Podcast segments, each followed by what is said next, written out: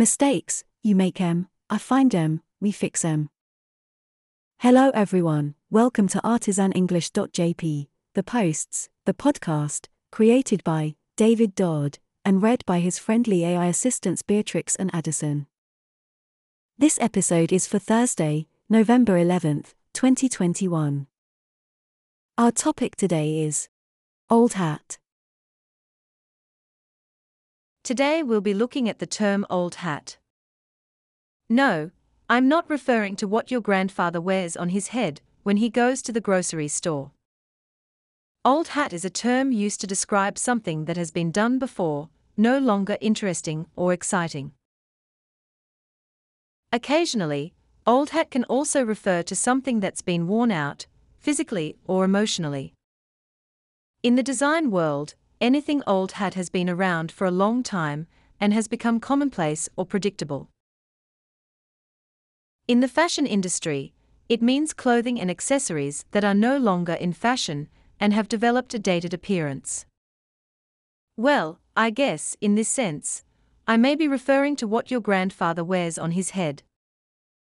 When it comes to cars, old hat means designs that have been out of use for a long time.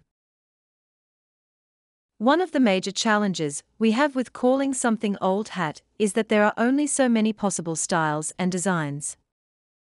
This means that what was in vogue last year is old hat now, but will be the hottest style in a few years. Look at the mini skirt, for example. Every generation of women since the 60s has worn them, yet the miniskirt has also been old hat for every age. See what I mean? Almost every car now comes with standard push button start, yet it's nothing new when it comes to vehicles and is actually old hat. Cadillac first introduced push button start into the market back in 1912. What was once old hat has become new again. So, you see, your grandfather's hat may come back into style again even though he never will. That's a wrap. Thanks for putting us into your ears. Don't forget to subscribe.